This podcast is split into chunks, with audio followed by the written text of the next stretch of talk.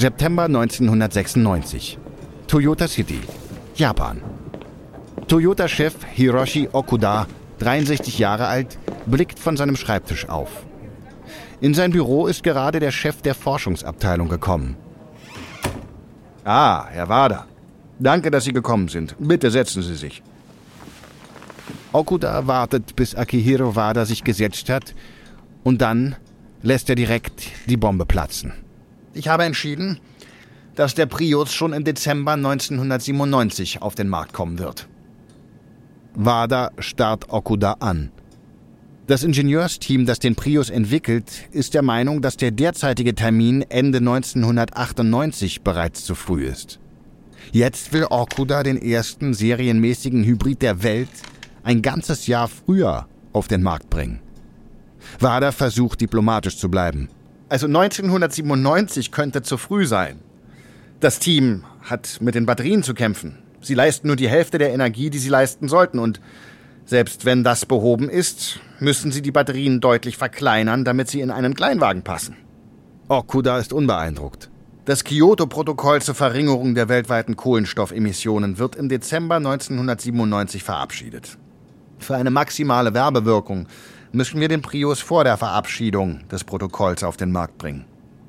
Wada sagt nichts. Er weiß, dass Okuda ein Mann ist, der gern mit dem Kopf durch die Wand geht. Seit Jahren träumt Okuda schon davon, die Toyota-Führung zu übernehmen, die vorsichtige und bedachte Unternehmenskultur abzuschaffen und das Unternehmen zur weltweiten Nummer eins zu machen. Aber er wurde mit dem falschen Nachnamen geboren. Zweimal wurde er für den CEO-Posten bereits übergangen. Stattdessen wurde ein Mitglied der Familie Toyota zum Vorsitzenden gewählt. Die Familie besitzt zwar nur 2% der Toyota-Aktien, hat aber die volle Kontrolle über das Unternehmen durch eine Mischung aus Traditionsdenken und Vetternwirtschaft. Okuda hatte sich schon damit abgefunden, niemals der Chef zu werden. Doch das Schicksal wollte es anders. Im Jahr 1995 erlitt Toyota-Präsident Tatsuro Toyoda einen Schlaganfall. Und da kein anderer Toyota bereit war, die Nachfolge anzutreten, bekam Okuda schließlich spät im Leben, mit 63, seine große Chance. Okuda weiß, dass er zu alt ist, um Toyota selbst zur weltweiten Nummer 1 zu machen. Aber er will alles tun, was in seiner Macht steht, um das Unternehmen umzugestalten. Und zwar so schnell wie möglich. Und der Prius ist entscheidend für seinen Masterplan. Er glaubt, dass der Hybrid Toyota als Branchenführer etablieren und das langweilige Image aufpeppen kann. Der Prius ist auch eine Chance, Honda in Sachen Innovation zu übertrumpfen. Toyota mag doppelt so groß sein, aber Honda versetzte dem Giganten immer wieder Schläge.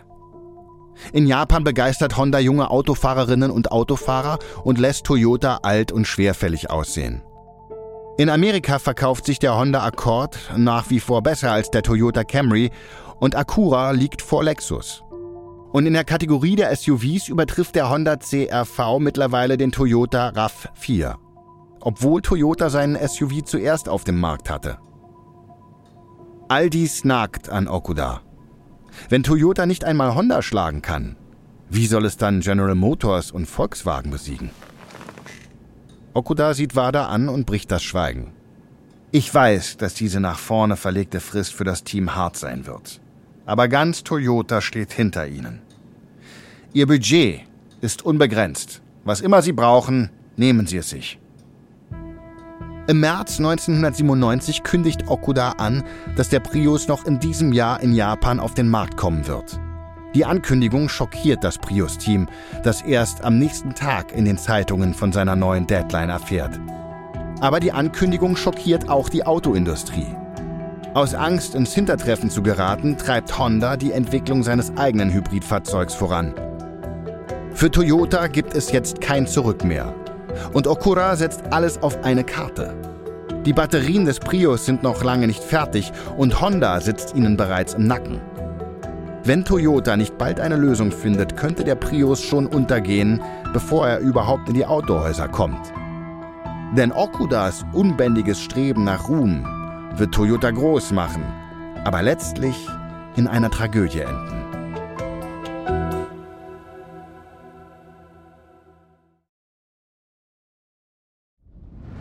Ich bin Marc Ben Puch und das ist Kampf der Unternehmen von Wandery.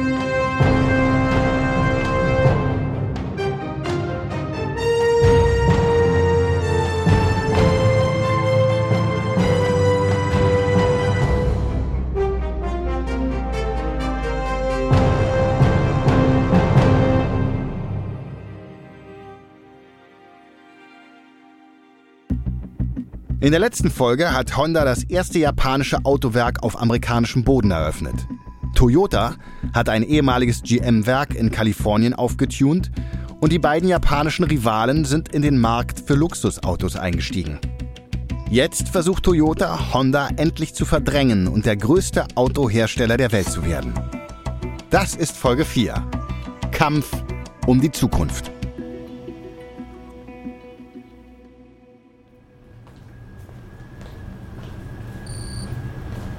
Sommer 1997. Susono in Japan. 80 Kilometer westlich von Yokohama. Im Forschungs- und Entwicklungszentrum von Toyota schauen einige Technikerinnen und Techniker unter die Motorhaube eines Prius-Prototyps. Der Prius steht kurz vor der Produktion, aber seine Batterien bereiten ihnen immer noch Kopfzerbrechen. Gestern überhitzten sie bei einer Testfahrt, sodass das Auto in den Bergen liegen blieb. Jetzt wollen sie das Kühlsystem neu einstellen, doch sie werden unterbrochen. Die Teammitglieder drehen sich um und erstarren. Neben ihrem Chef steht der Toyota-Präsident Hiroshi Okuda höchstpersönlich. Okuda schlendert zum Prius hinüber. So, das ist also das Auto, von dem Toyotas ganze Reputation abhängt. Herr Fuji, ich würde gerne eine Probefahrt mit dem Prius machen. Einer der Techniker flüstert Fuji etwas zu. Sie müssen ihn vertrösten. Der Prius kann in diesem Zustand unmöglich gefahren werden. Fuji behält sein Lächeln bei. Natürlich, gerne. Fuji übergibt die Schlüssel. Okuda öffnet die Fahrertür und hält inne. Herr Fuji, Sie fahren mit mir. So können Sie mir alle Fragen während der Fahrt beantworten. Augenblicke später fährt Okuda mit dem besorgten Fuji im Auto aus der Halle. Das Technikteam wartet auf einen Notruf, aber er kommt nicht. Stattdessen kommt der Prius unversehrt zurück.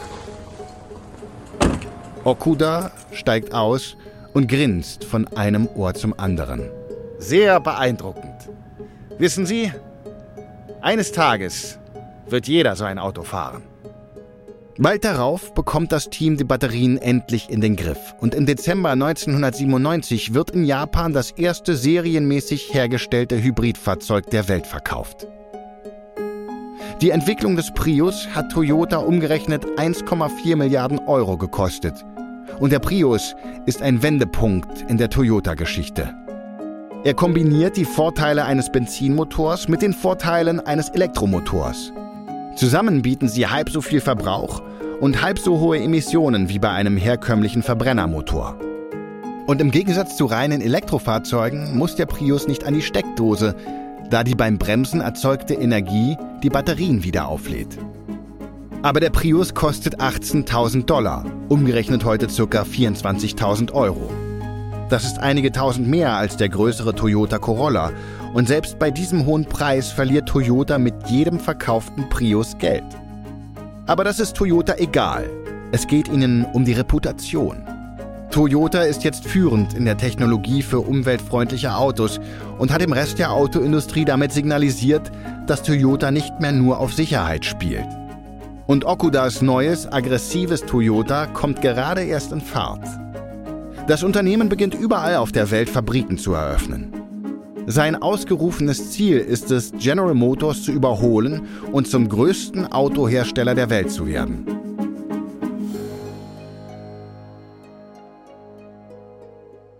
Toyotas traditioneller Ansatz, dass jedes neue Automodell ein einzigartiges Design und eine Reihe von maßgeschneiderten Teilen hat, ist jetzt ebenfalls Geschichte. Stattdessen schafft Toyota sogenannte Plattformen, bei denen dieselbe Grundstruktur und dieselben Komponenten verwendet werden, um eine ganz neue Reihe von verschiedenen Autos zu bauen. Wie in einer Art Baukastensystem. Dieser Ansatz senkt massiv die Kosten und verkürzt die Entwicklungszeit für ein neues Auto von mehreren Jahren auf wenige Monate. Im Januar 1999 nutzt Toyota sein neues Plattformkonzept, um Honda in Japan den Kampf anzusagen.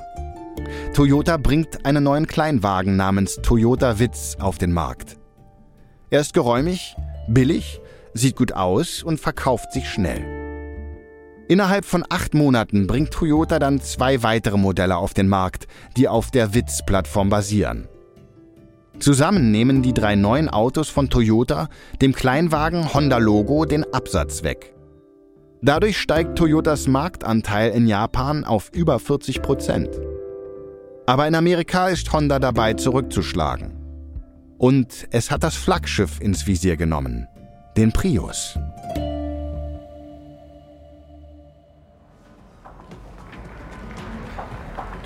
Es ist Januar 1999 auf der Detroit Auto Show. Die große Präsentation von Honda ist in vollem Gange. Unter lauter Musik fährt ein zweitüriges Coupé durch eine Wolke aus Rauch. Es ist giftgrün und heißt VV. Es ist die Antwort von Honda auf den Prius. Während sich das Auto auf der Bühne dreht, stellt Tom Elliott, Executive Vice President von Honda, den Journalistinnen und Journalisten im Publikum das neue Fahrzeug vor. Mit seiner Kombination aus hoher Effizienz, niedrigen Emissionen und guter Motorleistung kann kein anderes Fahrzeug auf dem Markt mit dem VV mithalten. Das ist ein Frontalangriff auf den Prius. Hondas Hybridfahrzeug holt aus jedem Liter Benzin 10 Kilometer mehr heraus. Außerdem stößt er ein Drittel weniger Kohlendioxid aus als der Prius. Unsere Technologie nutzt einen Elektromotor, um den Benzinmotor mit zusätzlicher Leistung zu versorgen und so den Kraftstoffverbrauch zu minimieren. Ein Journalist hebt die Hand. Ähm, das klingt, als würde der Elektromotor den Benziner dauerhaft unterstützen. Bedeutet das, dass es keinen rein elektrischen Fahrmodus gibt? Genau. Unser Ziel war es, das sparsamste Fahrzeug der Welt zu bauen. Das haben wir jetzt erreicht, ohne dass wir einen reinen Elektromodus brauchen. Und das Auto wird noch in diesem Jahr auf den Markt kommen. In Japan und in Amerika. Damit hat Honda Toyota gerade öffentlich zum Duell aufgefordert. Toyota zögert immer noch, den Prius in die USA zu bringen. Also hat Honda die Chance ergriffen, der erste Autohersteller zu werden, der einen Hybrid außerhalb Japans auf den Markt bringt. Im November 1999 kommt der VV in den Handel. Zu diesem Zeitpunkt heißt er jedoch nicht mehr VV, sondern Honda Insight. Mit einem Preis von knapp 19.000 Dollar ist er deutlich teurer als ein Honda Civic. Und wie Toyota mit dem Prius schreibt auch Honda mit jedem Verkauf rote Zahlen. Alles in der Hoffnung, zum Vorreiter in Sachen umweltfreundlicherer Autotechnologie zu werden. Aber Honda hat nicht die tiefen Taschen von Toyota. Um die Verluste in Grenzen zu halten, beschränkt Honda die Produktion auf ein paar tausend Stück pro Jahr und gibt wenig Geld für Werbung aus. Die Nachfrage übersteigt schnell das Angebot. Und das bietet wiederum eine Chance für Toyota. Im Juli 2000 kommt der Prius in den USA auf den Markt. Und er überholt den Insight aus dem Stand. Toyota hat das Jahr vor der Markteinführung damit verbracht, eine Liste von fast 40.000 potenziellen Käuferinnen und Käufern aufzubauen. Aber da nur 1000 Prius pro Monat hergestellt werden, ist das Auto sofort ausverkauft. Bald schon gibt es eine einjährige Warteliste für einen Prius. Trotzdem bleibt der Prius ein Nischenfahrzeug für Öko-Enthusiasten. Toyota hofft in Amerika 12.000 Stück pro Jahr zu verkaufen. Aber die Amerikanerinnen und Amerikaner kaufen jeden Monat mehr als dreimal so viele Toyota Camrys mit Benzinmotor. Die Frage ist nun, wie kann Toyota sein Hybridfahrzeug in den Mainstream katapultieren? Dezember 2000, San Francisco. In einem kleinen Besprechungsraum steht der Toyota-Chefingenieur Satoshi Ogiso vor einer Gruppe von Prius-Besitzerinnen und Besitzern. Also, wie fühlt sich der Prius beim Fahren an? Macht er Ihnen Spaß? Es ist eine Fokusgruppe. Er möchte, dass die nächste Version des Prius dem amerikanischen Geschmack gerecht wird. Deshalb ist er aus Japan eingeflogen, um herauszufinden, was die Amerikanerinnen und Amerikaner wollen. Ein Prius-Besitzer hebt die Hand. Ehrlich gesagt, das Fahrgefühl ist nicht so toll. Es ist äh, ein bisschen rucklig. Ja, das sehe ich genauso. Ich meine, ich liebe meinen Prius, keine Frage, aber ja, er schlingert eher, als dass er gleitet. Ogiso nickt. Okay, würde sie das davon abhalten, einen anderen Prius zu kaufen? Die Frau sieht schockiert aus.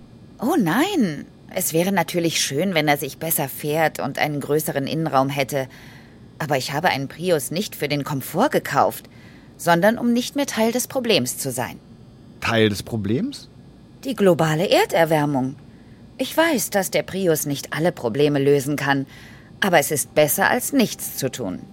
Ogiso sieht, wie alle anderen im Raum nicken. Okay, würde irgendjemand seinen Prius gegen einen Benziner eintauschen, der mehr Platz und ein besseres Fahrverhalten hat? Nein, nein. Nein. Niemals. Alle schütteln den Kopf. Ogiso ist überrascht. Auf ihn und seine japanische Kollegschaft wirkte Amerika bisher wie ein Land, in dem es den Leuten völlig egal ist, ob die Welt um sie herum brennt. Er hätte nie gedacht, dass sich die Amerikanerinnen und Amerikaner mit ruckeligen Antrieben und begrenztem Platz zufrieden geben würden, um dem Planeten zu helfen. Er fragt sich, wie populär der Prius werden könnte, wenn all die Menschen, die umweltbewusst fahren wollen, nicht auf Komfort verzichten müssten. Nach seiner Rückkehr nach Toyota City beschließt Ogiso also, den Prius der zweiten Generation größer, schöner, besser ausgestattet und sparsamer zu machen. Aber während Toyota plant, den Prius in den Mainstream zu bringen, hackt Honda schon einen neuen Plan aus. Anstatt zu versuchen, Amerika für den futuristischen Insight zu begeistern, wird Honda seine Hybridtechnologie in ein altbekanntes Auto einbauen, das bereits Hunderttausende Fans hat.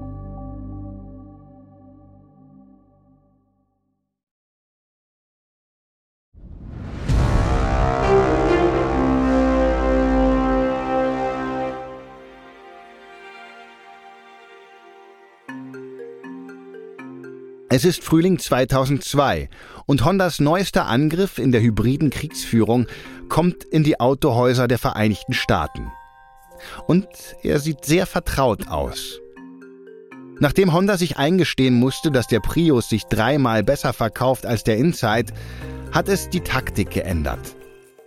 Das Unternehmen gibt die Strategie auf, die Leute zum Kauf eines völlig unbekannten Ökoautos zu bewegen. Stattdessen baut das Unternehmen seine Hybridtechnologie in eines seiner beliebtesten Fahrzeuge ein, den Honda Civic. Und um den neuen Hybrid Civic zu erklären, schaltet Honda Werbespots, in denen es den Leuten auf unterhaltsame Weise die Technik näher bringt. Aber Hondas neuer umweltfreundlicher Civic kostet deutlich mehr als ein normaler Civic mit Benzinmotor. Also bleibt der Ansturm auf die Autohäuser aus. Aber im Laufe der Monate steigen die Verkaufszahlen des Civic Hybrid. Im Frühjahr 2003 ist Honda dabei, Toyotas Vorsprung im Hybridrennen langsam zu verringern. Aber dann, gerade als Honda aufholt, kommt der Prius der zweiten Generation auf den Markt. Er ist größer, leistungsstärker und noch sparsamer als sein Vorgänger. Und dieses Mal hat Toyota die perfekte Werbestrategie. Anstatt wie Honda über Technik zu reden, verkauft Toyota den Prius als mobiles Lifestyle-Produkt. Als eine Möglichkeit, allen zu zeigen, dass man sich dem Kampf gegen den Klimawandel angeschlossen hat.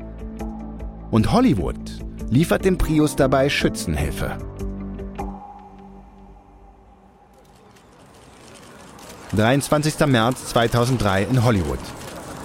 Vor dem legendären Kodak-Theater drängen sich die Fotografinnen und Fotografen um den roten Teppich. Es ist die Oscar-Nacht und die Stars der Filmindustrie treffen sich zur größten Feier des Jahres. Eine schwarze Stretch-Limousine nach der anderen fährt vor und lässt die Stars aussteigen. Die Paparazzi bereiten ihre Kameras für die nächste Ankunft vor, aber sie sind plötzlich verwirrt. Ein Prius fährt vor. Was ist hier los? Was soll das denn jetzt? Der Prius soll da weg. Die Presseleute senken ihre Kameras. Ist das ein Mitarbeiter, der sich verirrt hat? Sicher fährt kein Weltstar bei der Oscarverleihung in einem Toyota vor. Aber dann steigen Harrison Ford und seine Frau Callista Flockhart aus dem Prius. Indiana Jones in einem Kleinwagen? Die Paparazzi drängeln sich um die beste Position und knipsen ihre Fotos. Und während die lächelnden Stars im Blitzlichtgewitter stehen, fotobombt der Toyota Hybrid im Hintergrund jede der Aufnahmen. Schon bald reißen sich die Hollywood-Stars darum, beim Aussteigen aus einem Prius fotografiert zu werden. Und die Autokäuferinnen und Autokäufer folgen ihrem Beispiel. Im Jahr 2003 verkauft Toyota 25.000 Prius in Amerika. Im Jahr 2005 sind es mehr als 100.000.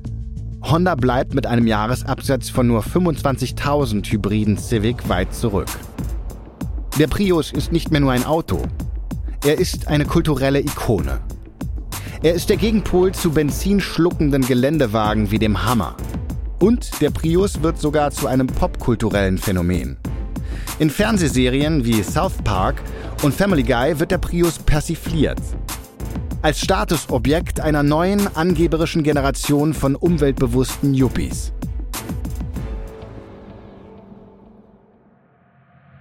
Bis 2006 hat Toyota eineinhalb Millionen Hybridautos verkauft, sechsmal so viele wie Honda.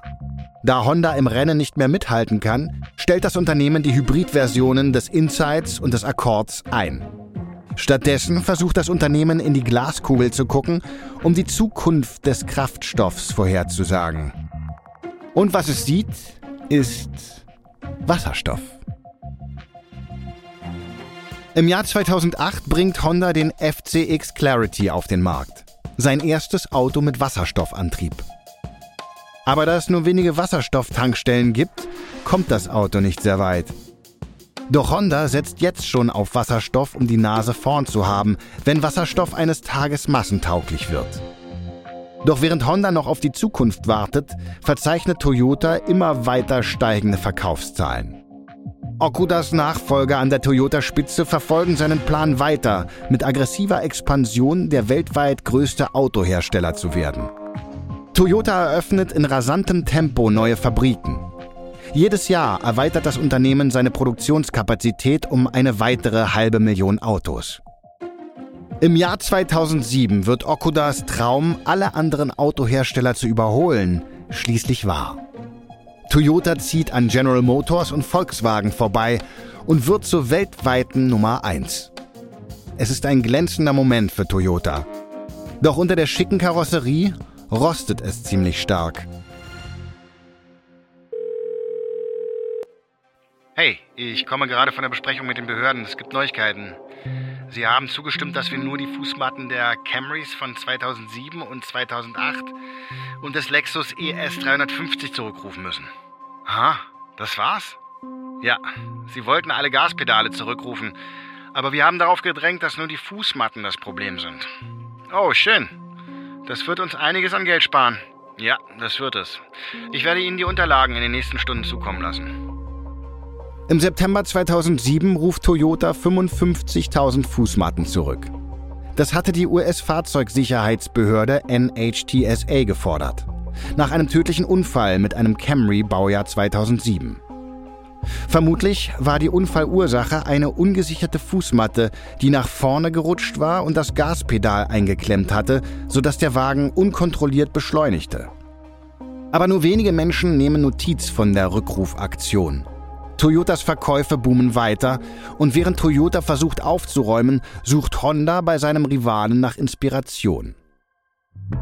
Soichiro Honda hatte Honda Motors als ein Unternehmen gegründet, in dem die Ingenieure das Sagen haben sollten.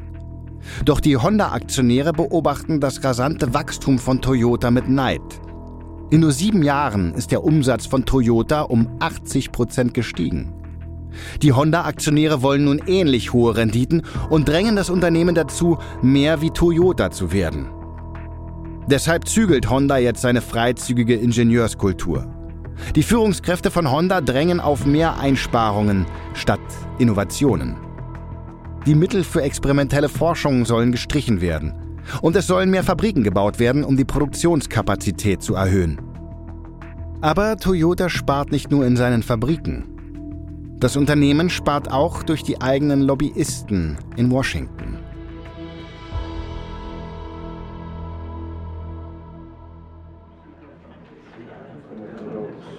Juli 2009. Die Büros von Toyota in Washington, D.C. Eine Sitzung der Toyota-Führungskräfte. Aber wir möchten Ihnen auch einige der guten Nachrichten mitteilen, die wir hier in Washington erhalten haben. Mhm. Wie diese Folie zeigt, konnten wir viel Geld sparen, da wir die Rückrufe stark einschränken konnten. Einschränken?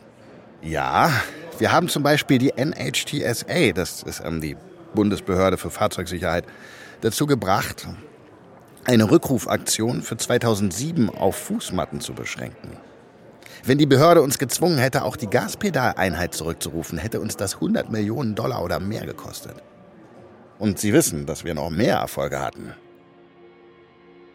Aber auch nach der Rückrufaktion für Fußmatten gibt es immer wieder Beschwerden über unkontrollierte Beschleunigung. Toyota mag zwar immer neue Wachstumsrekorde brechen, aber der einst so gute Ruf des Unternehmens in Sachen Sicherheit und Zuverlässigkeit bekommt dadurch Risse. Verbraucherumfragen sehen einen deutlichen Abfall in der Kundenzufriedenheit. Und die Autoversicherer stellen immer mehr Unfälle mit Toyotas fest. Allerdings erregt nichts davon große Aufmerksamkeit. Aber die Sache wird trotzdem in die Luft fliegen.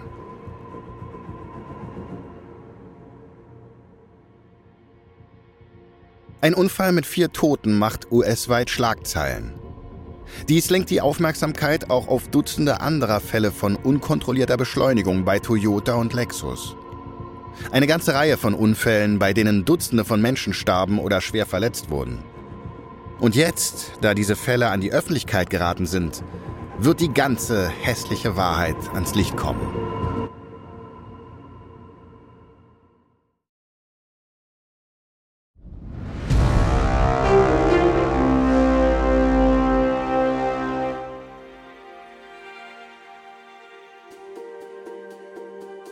Oktober 2009. Zwei Monate nach dem tödlichen Unfall in San Diego. Hey, schon gehört? Die Umstellung auf das neue Pedalsystem wurde gestrichen. Yep, habe es heute Morgen erfahren. Das ist seltsam, oder? Ich meine, Europa benutzt das neue Pedal schon und alle Anlagen sind bereit. Mhm. Und, äh, sollte das neue System nicht die Sache mit dem klemmenden Gaspedal verhindern?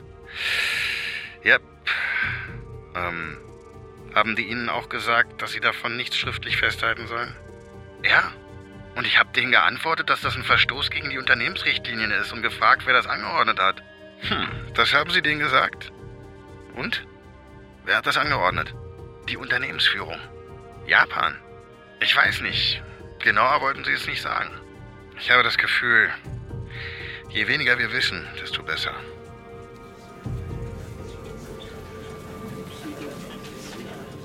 Dezember 2009. Toyota City in Japan. In den Büros von Toyota trifft sich der stellvertretende Chef der US-Verkehrssicherheit, Ron Medford, mit Toyotas Sicherheitsbeauftragten. Und er hat Mühe, die Fassung zu bewahren.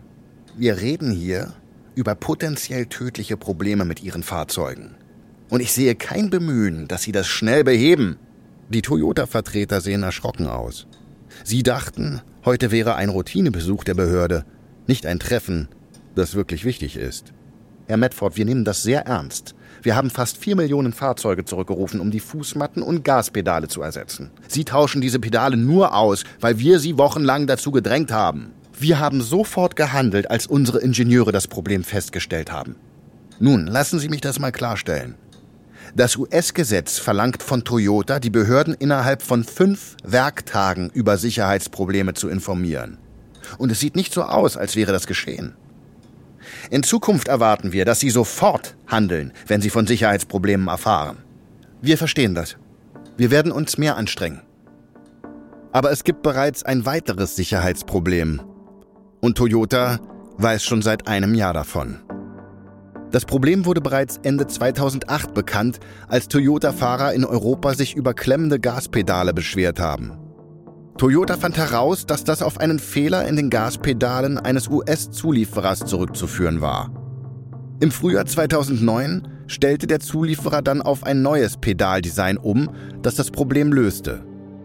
Doch während die Toyota-Produktion in Europa die neuen Pedale erhielt, verwendete Toyota in Amerika weiterhin die alten.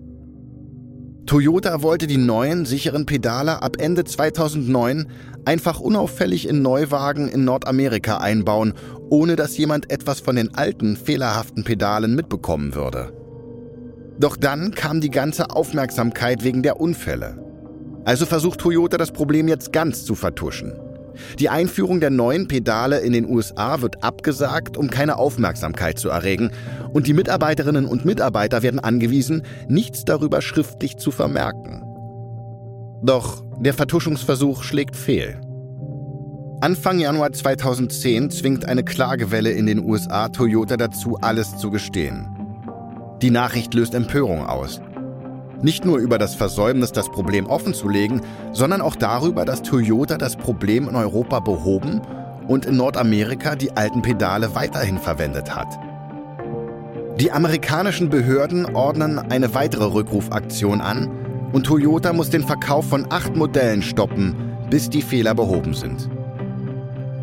Und Toyota wird wegen der Vertuschung angezeigt.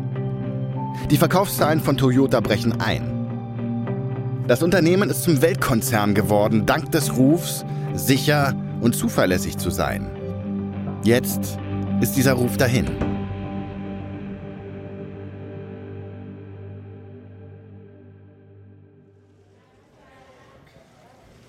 »24. Februar 2010, Washington, D.C. Toyota-Präsident Akio Toyoda betritt den Saal und geht auf den Zeugenstand zu. Vor sich sieht er die Männer und Frauen des US-Kongresses, die nur darauf warten, ihn vor den Kameras zu grillen. Es ist kaum ein Jahr her, dass der 53-jährige Enkel des Toyota-Gründers Kiichiro Toyoda die Führung des weltgrößten Automobilherstellers übernommen hat. Es ist das erste Mal seit 1995, dass wieder ein Toyota das Unternehmen leitet. Und er beginnt in einer der größten Krisen des Konzerns. Toyotas Ruf hängt am seidenen Faden. Was er heute sagt, könnte über die Zukunft des Traditionskonzerns entscheiden. Toyota atmet tief durch, rückt seine dünne Brille zurecht und beginnt mit seiner Eröffnungsrede. Toyota hat in den letzten Jahren sein Geschäft sehr schnell ausgebaut. Ehrlich gesagt fürchte ich, dass das Tempo, in dem wir gewachsen sind, zu schnell war. Wir haben schnelles Wachstum über die Entwicklung unserer Mitarbeiter und unserer Organisation gestellt. Ich bedauere, dass dies zu dem Sicherheitsproblem geführt hat, das in den heutigen Rückrufaktionen beschrieben wird, und ich bedauere zutiefst jeden Unfall, den Toyota-Fahrer erleiden mussten. Es ist ein überraschender Moment. Toyota schiebt die Schuld auf das unerbittliche Wachstumsstreben seines Unternehmens. Toyota expandierte so schnell, dass die Kontrollsysteme nicht mehr mithalten konnten und es senkte die Kosten so drastisch, dass die Sicherheit darunter litt. Toyota hat alles getan, um die Nummer 1 zu werden und möglicherweise haben einige Toyota-Fahrerinnen und Fahrer dafür mit ihrem Leben bezahlt. Toyota verspricht, dass sein Konzern von nun an wieder Sicherheit und Qualität über Wachstum stellen wird. Außerdem verspricht er eine umfassende Überarbeitung der Sicherheits- und Rückrufsysteme des Unternehmens. Toyota gibt zu, dass es die Verbraucherinnen und Verbraucher durch das Verschweigen von Informationen und durch irreführende Aussagen getäuscht hat. Das Unternehmen erklärt sich außerdem bereit, eine Geldstrafe in Höhe von 1,2 Milliarden Dollar zu zahlen, umgerechnet heute mehr als 2 Milliarden Euro. Und Toyotas Sicherheitskontrollen sollen drei Jahre lang von einem unabhängigen Prüfer überwacht werden. Toyota zahlt außerdem umgerechnet fast 2 Milliarden Euro, um mehrere Klagen von Kunden und Familien der Opfer beizulegen. Und das zusätzlich zu den umgerechnet 3,3 Milliarden Euro, die das Unternehmen bereits für den Rückruf von mehr als 8 Millionen Fahrzeugen weltweit ausgegeben hat. Doch der Umsatzrückgang ist nur von kurzer Dauer. Die versprochenen Veränderungen und ein Programm von Rabatten und zinslosen Autokrediten locken die Kundinnen und Kunden bald wieder in die Autohäuser. Im Jahr 2012 steigt der Absatz von Toyota in den USA wieder an. Während sich Toyota wieder erholt, strauchelt Honda. Die anderen Konkurrenten handelten schnell und konnten durch Toyotas Probleme in den USA Marktanteile erobern. Aber Honda ist zu langsam und verpasst den Anschluss. Auch Hondas Versuche, Toyotas schnelle Wachstumsstrategie zu imitieren, gehen nach hinten los. Das Unternehmen hatte schnell die Produktionskapazitäten erweitert, doch dann löste die weltweite Finanzkrise 2008 einen Rückgang der Nachfrage nach Neuwagen aus. Durch die teuren Überkapazitäten musste Honda letztlich ganze Werke schließen. Die Wette auf Wasserstoffautos ging ebenfalls schief.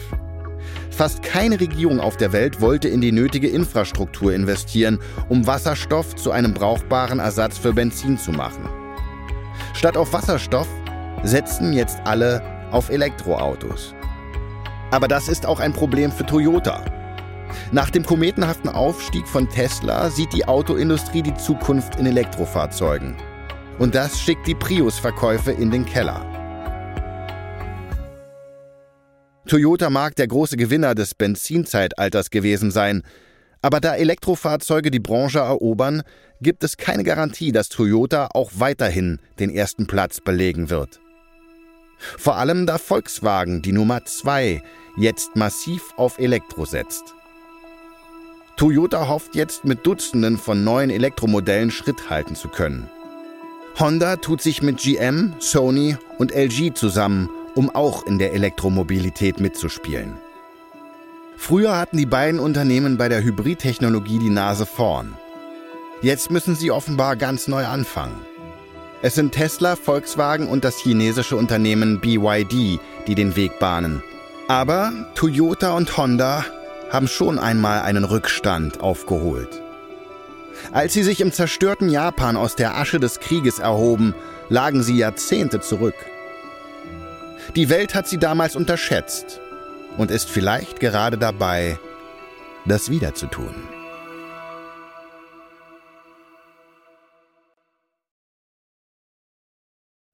Das war die vierte und letzte Folge von Kampf der Unternehmen Toyota vs. Honda von Wandery. Ein Hinweis zu den Dialogen, die du gehört hast. Wir wissen natürlich nicht genau, was gesprochen wurde. Alle Dialoge basieren nach bestem Wissen auf unseren Recherchen. Wenn ihr mehr über die Geschichte von Toyota lesen möchtet, empfehlen wir euch The Toyota Leaders von Masaaki Sato. Kampf der Unternehmen ist eine Produktion von Studio J für Wandery. Ich bin Marc Ben Puch. Tristan Donovan hat diese Geschichte geschrieben. Kilian Mazurek hat die Folge übersetzt und adaptiert. Für Studio J Produzent Aljoscha Kupsch. Executive Producer Janis Gebhardt. Das Sounddesign haben Kyle Randall und Sofian Auder gemacht. Für Wondery Producer Patrick Fiener und Tim Kehl. Executive Producer Jessica Redburn und Marshall Louis.